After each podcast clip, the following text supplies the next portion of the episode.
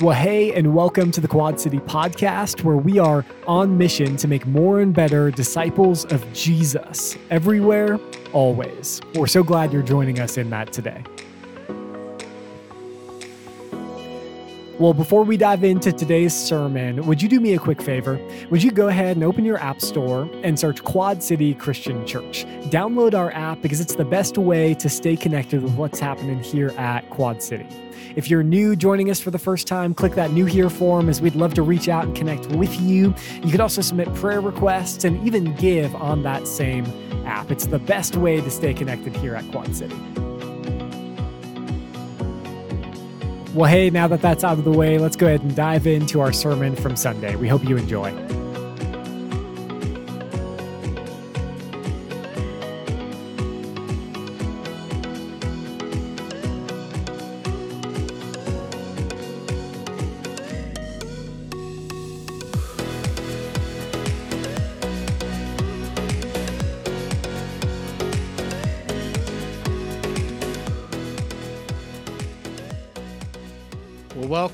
My name is Jason. I'm one of the pastors here. and We are honored that you have chosen to start your week off by worshiping with us here at Quad City Christian Church. I want to welcome all of those who are joining us online from whenever and wherever you are. So grateful to have you and look forward to a day when you're going to come and join us at one of our campuses. And speaking of campuses, I want to welcome in Prescott Valley campus. We're so grateful for you today. So glad to have you. Yeah, you can give them a round of applause. Yes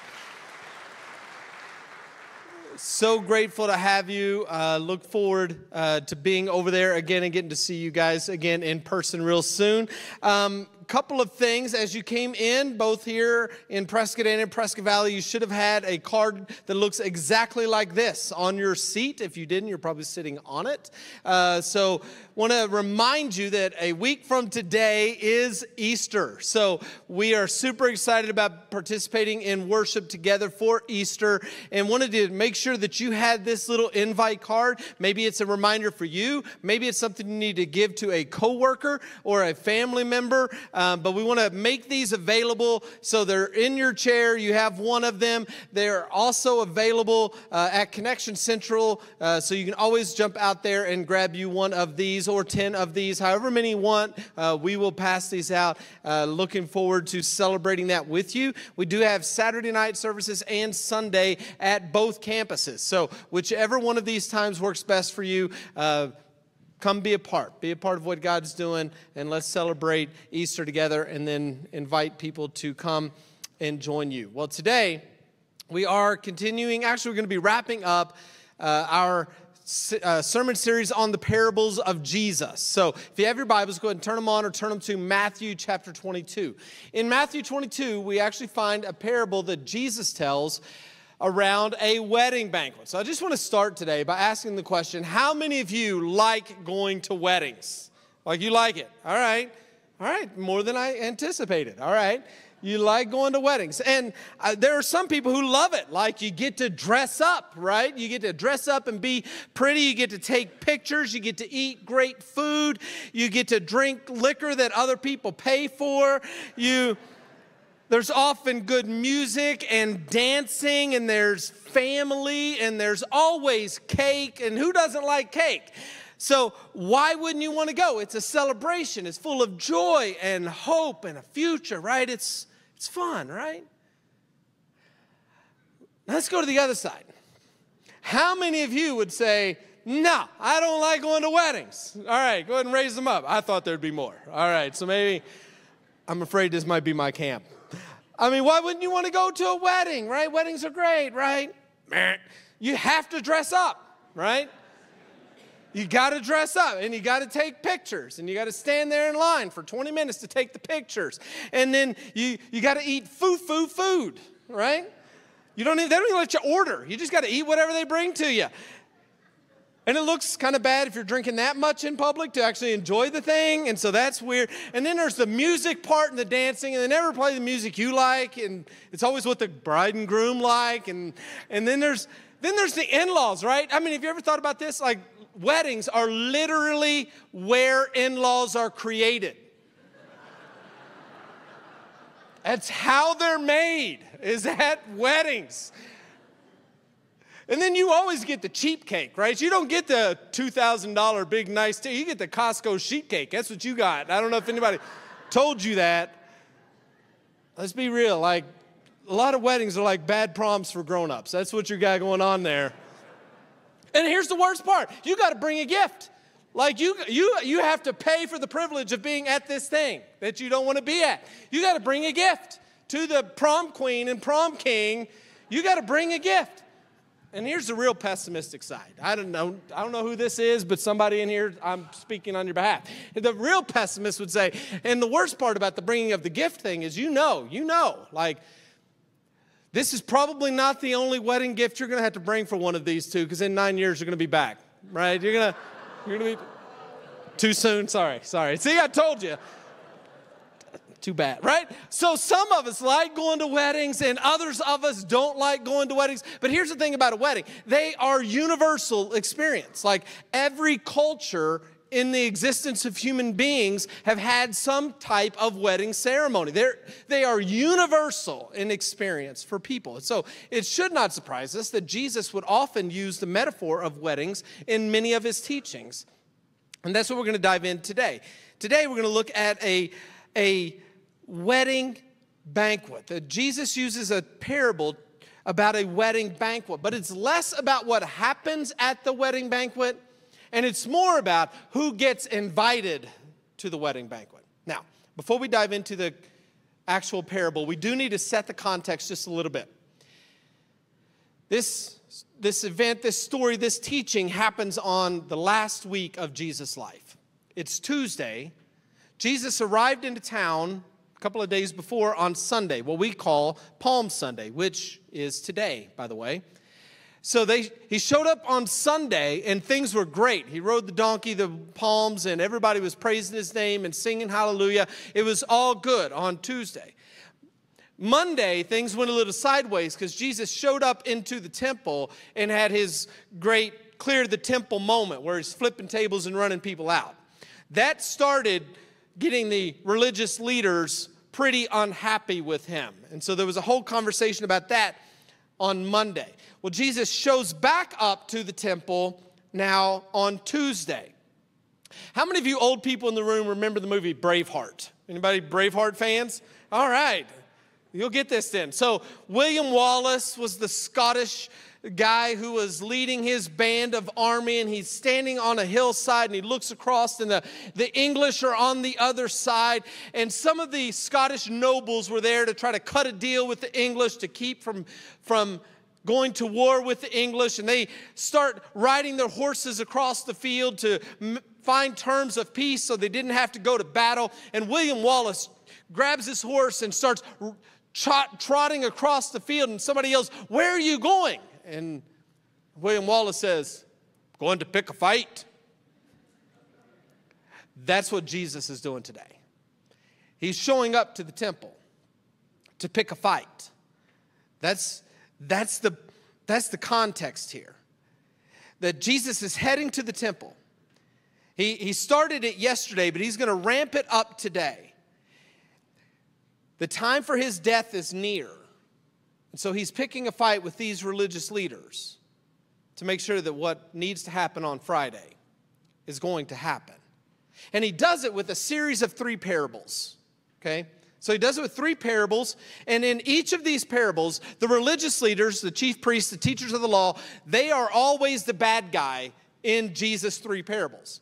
In the first one, they are the son who says they will obey their father, but never actually obey.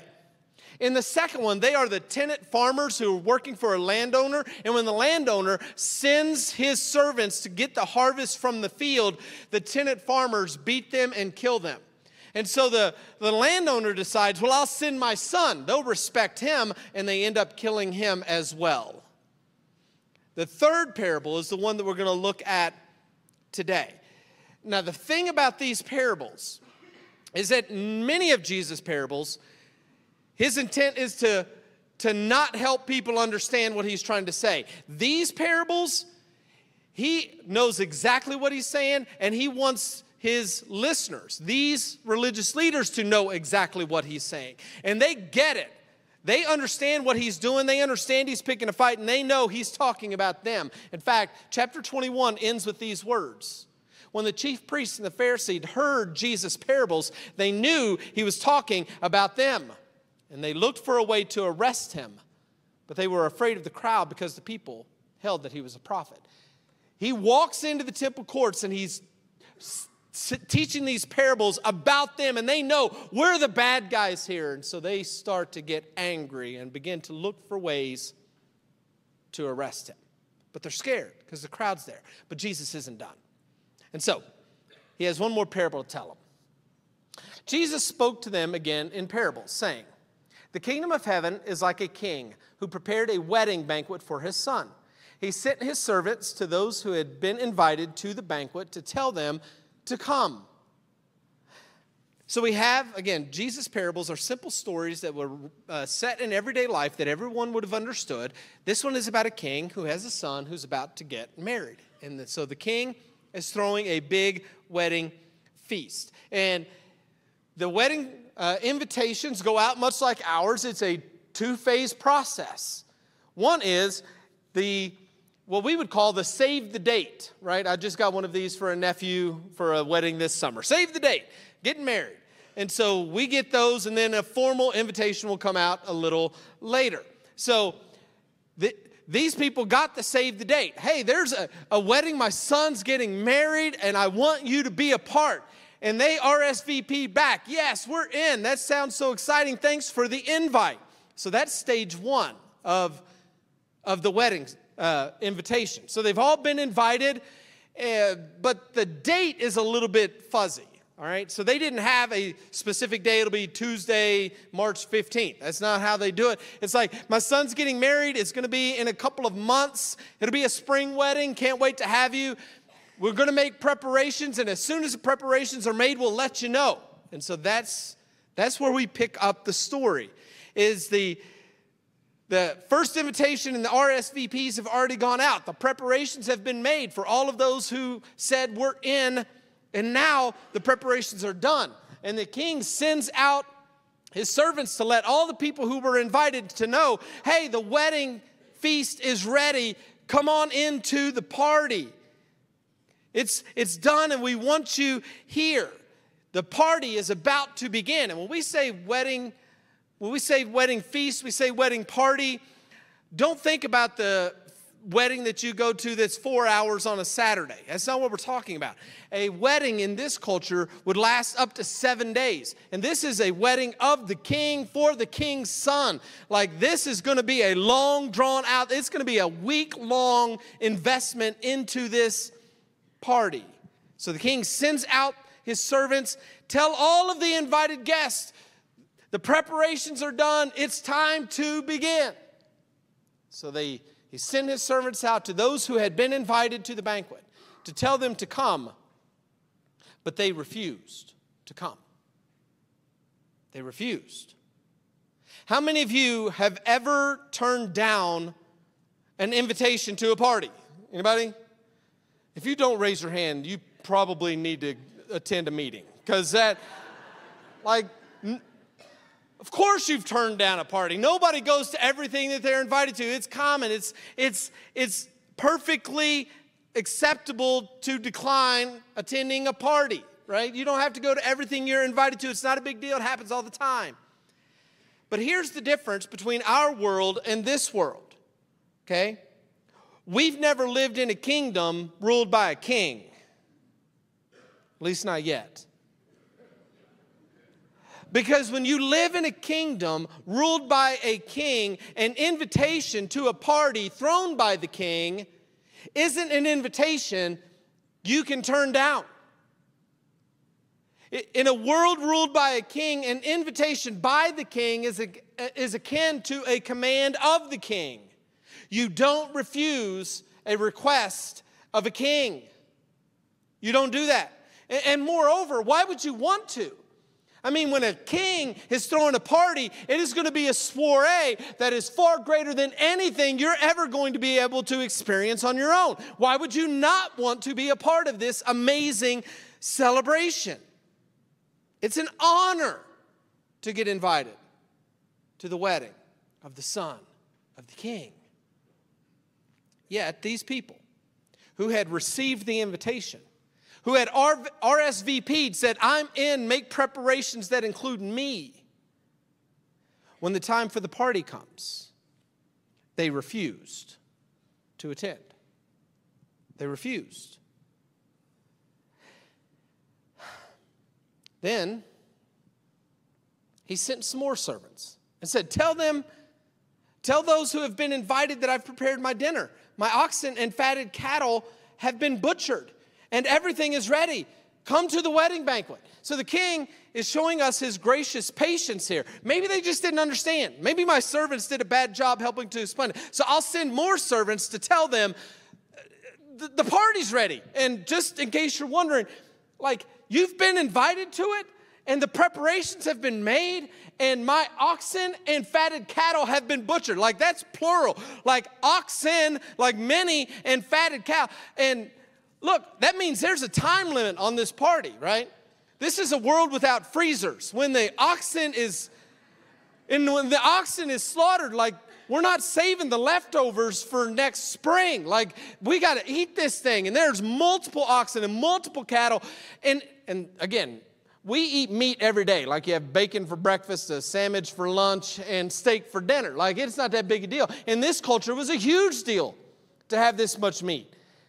This is a party for a lot of people, multiple oxen. How many people can eat on an ox? Like this is this is a feast unlike anybody here can experience. And so he's just thinking maybe they just don't understand.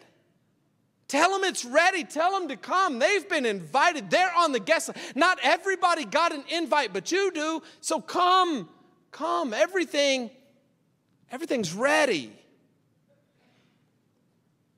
But they paid no attention and went off, one to his field, another to his business. Literally, this could be translated they did not care. They paid no attention. They didn't, they didn't care.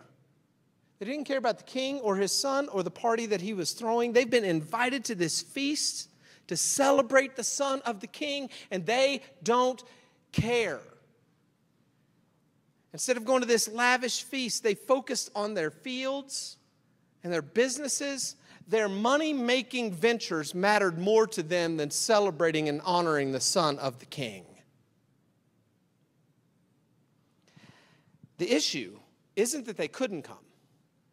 The issue is that they refused to come. But it gets worse. The rest seized his servants, mistreated them, and killed them. It's one thing to be apathetic toward the king and his request, it's another thing to be antagonistic to the king. And yet, that's exactly what these guys do. They seize the servants they abuse them and they kill them.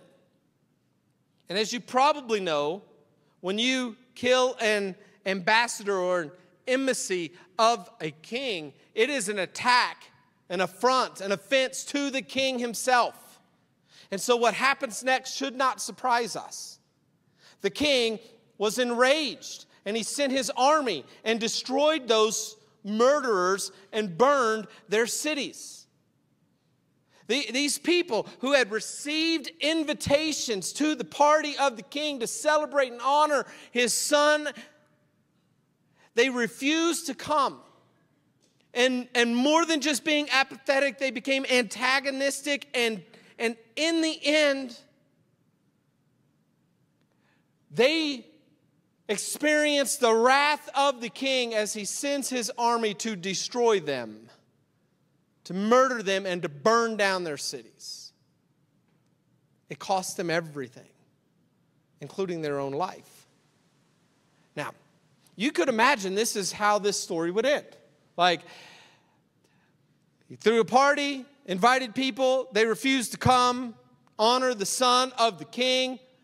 And this is a warning that when the king invites you to come to the wedding, you better show up. The end.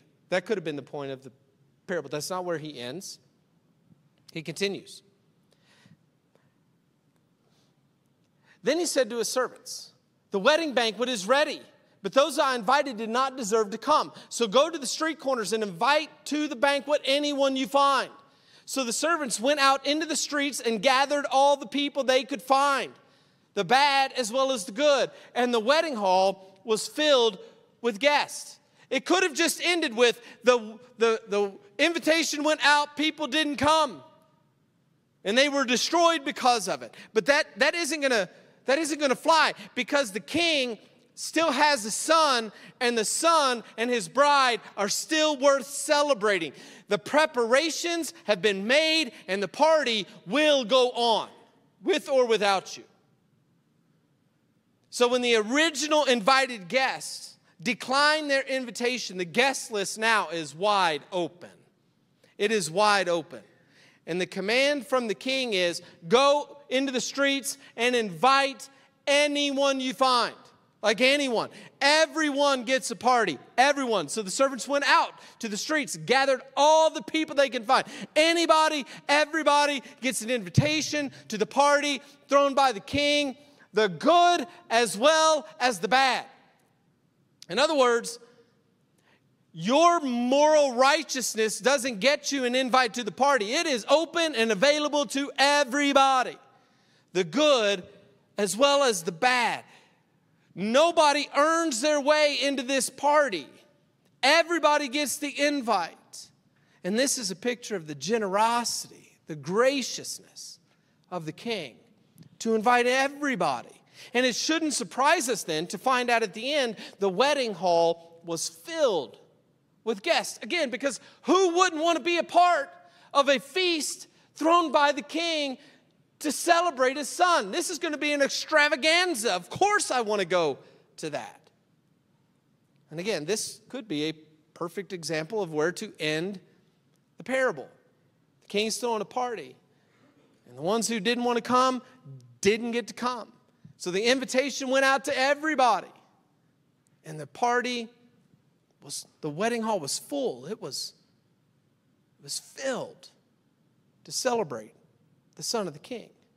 And again, Jesus could have ended the parable right there, but he didn't. It continues. But when the king came in to see the guests, he noticed a man there who, who was not wearing wedding clothes. He asked, How did you get in here without wedding clothes, friend? And the man was speechless. There's some debate by scholars of exactly what's going on here. There's some who think that there was just an expectation that you wear your Sunday best, and so you find whatever you have best and you bring it in. That doesn't seem to fit the context of this story. Most scholars, and I would land in this camp, not that I'm a scholar, but it makes more sense biblically to me that, that there were times in Scripture where the king would actually provide clothes for an event like this. And that makes a whole lot more sense. Because you think about these people, they're out in the streets, they're highways and byways people. They are living and working in the fields and in the orchards. They are, they are not people who have extra sets of clothes. Most people in this culture had one, maybe two sets of clothes, and that was it. That's all they owned. Uh, uh, they did not have a special set of clothing just in case I get invited to the king's house for a wedding. They didn't have that. And so it makes sense that the king would provide clothing for them. The king would provide all that was needed. And so when this guy, when the king walks in and sees somebody not wearing proper attire to celebrate the son in the presence of the king, he's like, wait, wait, why are you dressed like that? How did you get in here? Why did you not avail yourself of the clothing that I provided for you.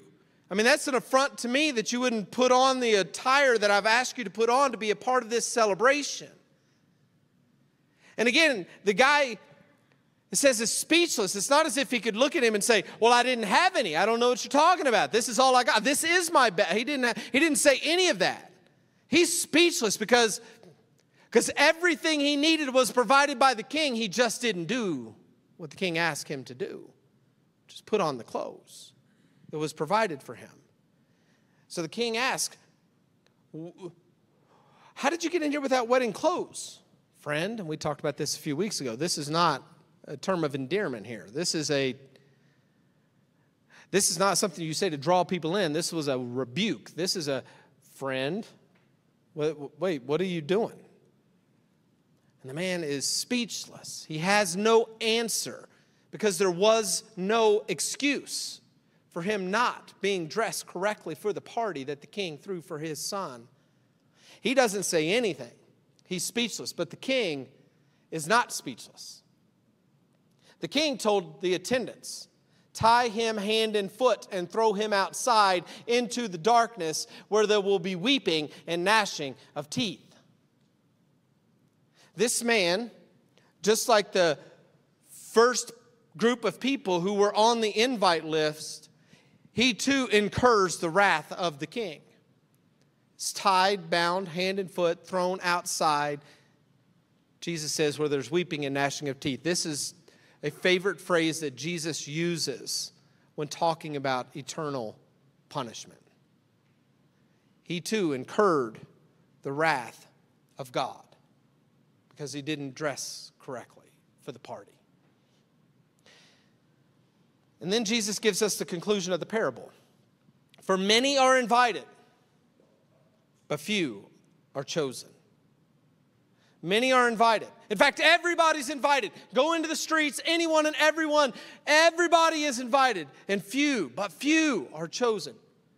And chosen is not a specific group. Everybody got the invite. Many are chosen. The chosen are those who respond correctly to the invite.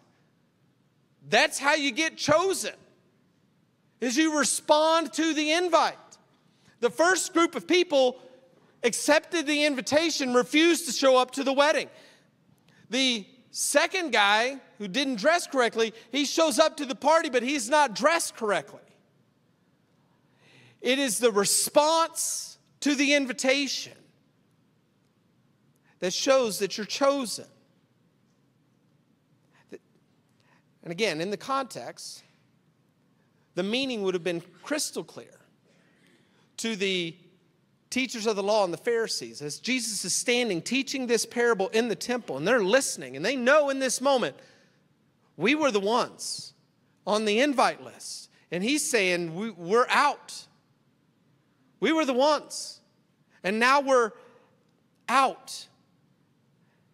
They got scratched off the list, and all of the riffraff now get to be a part of the party. Just so you know, if you're a Gentile here, you're the riffraff. That's the point of this parable. That we get an invitation to the party from the king to celebrate and honor his son. We got an invite. Again, Jesus came to pick a fight. It's Tuesday, but Friday's coming. This, this is setting the course to the cross. He came to pick a fight, and now he has one because the very next verse says Then the Pharisees went out and laid plans to trap him in his words. Like they were ready to arrest him at the beginning of this parable, they, they were afraid of the crowd. They are not afraid of the crowd anymore. Now they are actively working to trap him because they know he's talking about them. And the countdown to the cross is on. Now, this is a great story. And it would, had great meaning for those who were sitting there listening to it, those Pharisees and leaders, teachers of the law. But what is there for us today? I got, I got a couple of takeaways that I want to give you as we wrap up this morning. Here's the first one You have been invited to the wedding feast. Like, I don't know if you know that or not. You now get an invite to the wedding party. You're on the list now. You get a chance to celebrate the wedding of the king, the son of the king. You got an invite. If this story were a movie, it would say at the beginning, based on actual events. See, because this story in Matthew 22, it is a made up story. All the parables are made up, it didn't actually happen. But this one would say based on actual events because this story is a precursor of what is to come. In Revelation chapter 19, eternity kicks off. And anybody in here want to guess how eternity begins? We just talked about it for a half hour. How does it kick off? A wedding feast. Then I heard what sounded like a great multitude, like the roar of rushing waters, like loud peals of thunder, shouting, Hallelujah, for the Lord God Almighty reigns. He's the King. Let's rejoice and be glad and give him glory, for the wedding of the Lamb, the Son of the King, has come, and his bride has made herself ready. Fine linen, bright and clean, was given her to wear, provided clothing for those in attendance. To fine linen stands for the righteous acts of God's holy people. Then the angel said to me, Write this Blessed are those who are invited to the wedding supper of the Lamb. And he added, These are the true words of God.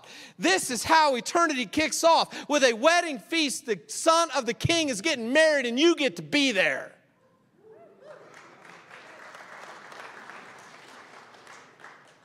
You've been invited. You've been invited. That's the first takeaway for us. This is based on actual events. Here's a second thing you can't just accept the invitation, but you actually have to show up to the wedding. There were a lot of people at the beginning of the parable who accepted the invitation. Yeah, I'll show up, make preparations for me. But when the time came to actually honor the son, they refused to come. It's not enough to accept the invitation you have to show up to the wedding. We have to show up and actually celebrate the Son of the King. We can't, as this text says, put our self interest first, our fields and our businesses, our families, our priorities. When the King says it's time to celebrate the Son, it's time to honor my Son, we are willing to drop anything and everything to go celebrate the Son. It isn't enough just to, to accept the invitation. When He calls, we come no matter what. Here's the third thing when we come, we come on His terms. When we come, we come on His terms. There's an old saying in, in church world. I remember seeing it first in, in my church that I grew up in. There was a sign out front and it had the church name and the service times. And at the bottom it would say, Come as you are. And to that I say yes and amen. Come as you are. But I always felt like that was an incomplete saying. It was always incomplete. I think there needs to be an amendment that says, Come as you are, ready to be changed. Come as you are, but expect to change. That, that's what happens. There was a man who got an invitation who actually showed up to the wedding and didn't expect to change. He came in his own garb, his own clothing, his own righteousness. He did not expect to change. Instead of taking advantage of the clothing that the king provided, he, he decried the king's command and decided to stay in his own clothing. And the good news for us is that when we come, we come on his terms, which means we put on the clothes he provides for us. And the good news is he does provide for us. Galatians chapter 3 puts it this way So in Christ Jesus, you are all children of God through faith. For all of you who are baptized into Christ have clothed yourself with Christ. There's neither Jew nor Greek, I'm sorry, Jew nor Gentile, neither slave nor free, nor is there male or female, for all are one in Christ Jesus. When you came to Christ through faith and were baptized into him, in that moment, this text says, You were clothed with Christ.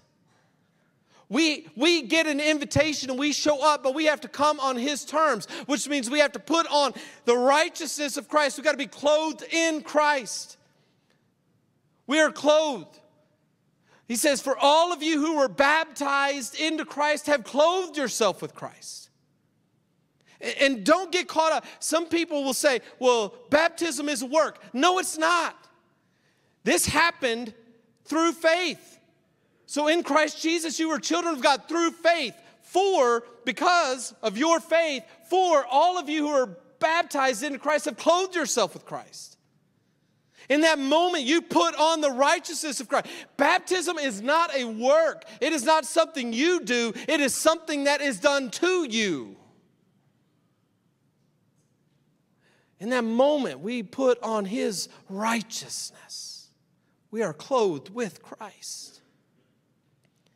We get an invitation to come, but we have to come on His terms, in His righteousness, not our own.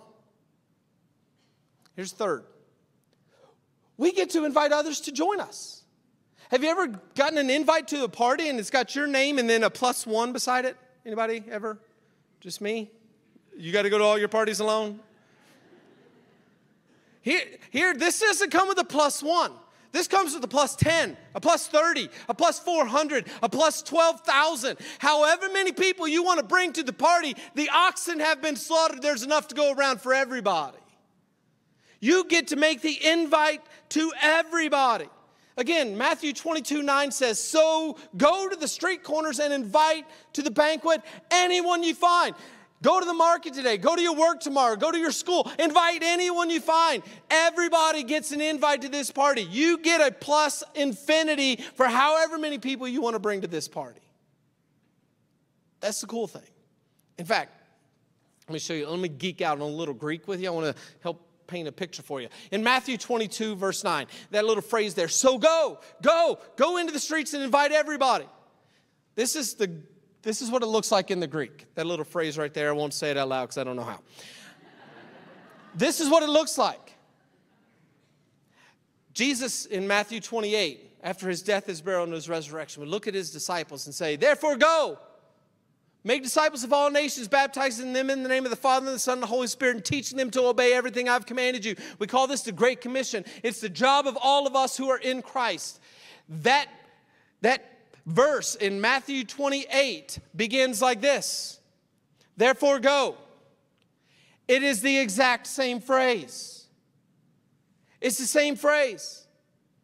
What the servants got to do in Matthew 22 is the command for you to do in Matthew 28.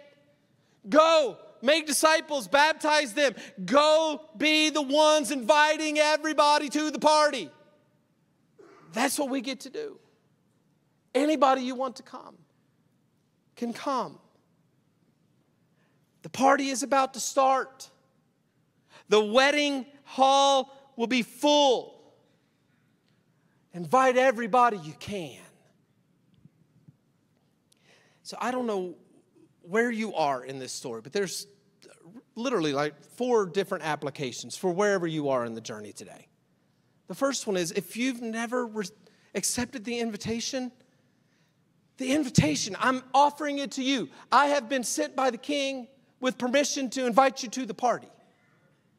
If you've not yet accepted the invitation to the party, then do it today. Do it today. Doesn't matter if you're good, doesn't matter if you're bad. He will give you what you need to be in this party. To accept the invitation, to, to join the king in celebrating the son. Here, here's the second thing. For those of you who accepted the invitation at some point, you prayed the prayer, you went down front, you raised your hand, you accepted the invitation. You actually have to show up to celebrate the king. It isn't enough just to, sell, to accept the invitation, you got to show up to the wedding. Are you today celebrating the Son? Today. You got to show up to the wedding. Number three, when you come, you can't, you can't just come on your own terms. You have to come on His terms. He sets the guidelines for how to attend the party. And if you're coming by, based on your works and you're coming based on your righteousness, if you're coming trying to carve your own path, then eventually you will get kicked out. You will suffer the consequences. We come, but we come on His terms, which means we come clothed in Christ. And lastly, for those of you who are clothed in Christ today, you get to go invite people. That's the application for you. You have a card, and you don't even need a card, but you have a card. Like, invite somebody to join you in celebrating the Son because the wedding is about to begin. Father, we are grateful that you have invited us in, that you have provided all that we need to be a part of the celebration of the Son in the presence of the King. And Lord, I pray that you would put a conviction in our souls today that whichever of these we need to apply to our life today, that you would give us the courage to do it. Because, God, we want to be a part of this feast now and forever. And it's in the name of Jesus we pray. Amen. Amen. And thank you so much for joining us today here at the Quad City Podcast. Hey, our desire is that we would each look more and more like Jesus every day, week, month, and year. And we know that that doesn't just come from learning more about Him and His Word, but by actually applying it to our lives today. We hope that you take this message that you heard today and apply it to your life in a way that makes you honor Him. Well, thanks again for joining us today. Be sure to download the Quad City app, and we will see you again next time.